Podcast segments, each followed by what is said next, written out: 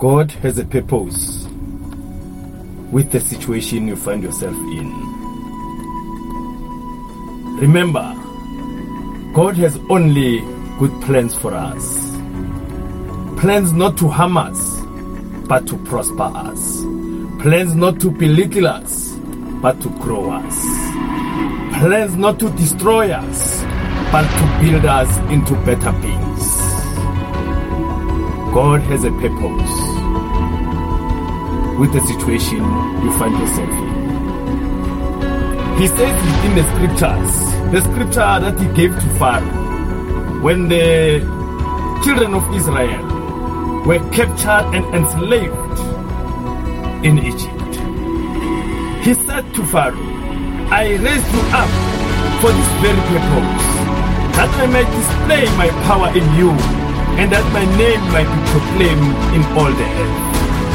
Everything that we go through is for God's glory, but for us to realize the glory of God that is in our pain, the glory of God that is in our poverty, the glory of God that is in our bitterness, the glory of God that is in the situations that we don't like today about our lives. We have to, we have to call upon Him so that He can deliver us. We have to call upon Him, admit that He is the only God. He is an omnipotent God, the God of impossibilities, because that is impossible to us. It is possible to Him. God has a purpose about the situation you find yourself.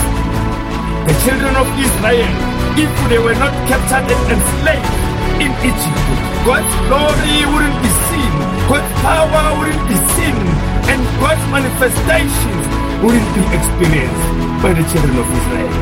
It is through the hardships they went through, the victory that they won over the Egyptians, the miracles that God did through Moses in, in, in Pharaoh's castle, whereby his stick turned into a snake that ate all the snakes of Pharaoh's soldiers. Why Pharaoh released the Israelites. Because in their hardships, in their struggles, in their pain, he saw God's power. And the children of Israel saw God's glory. Everything that is happening to you today, it is not happening to you because you are cursed. It is not happening to you because you are not a good person, but it is happening to you because God wants to and wants to show you the powers He has in the, in the situation you are facing. He wants to show you the powers and He has invested in you. He wants to the world to see His glory through you. It is only through you that the world can meet and acknowledge that He is the God of impossibilities. It is only through you that the world can experience God's glory. Don't despair because of what you are going through. Don't despair because of you don't have the riches of the world. Don't despair because you are unemployed. Don't despair because we are, we are, we are going through a divorce. Don't despair because we are going through depression. Don't despair because we are, we are uneducated. Don't despair because you have just lost important people and important things in your life. God will show the world His glory through you. There's a purpose. Your situation is serving in the kingdom of God. That is showing God's power and God's glory. Everything happening, good or bad, is for God's glory. But one thing we have to do, we have to accept the Lord Jesus Christ as the only Lord and Savior.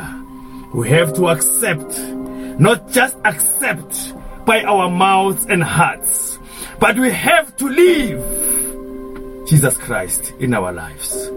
That's how we are going to see God's power in us. And that's how the world is going to see God's glory through us.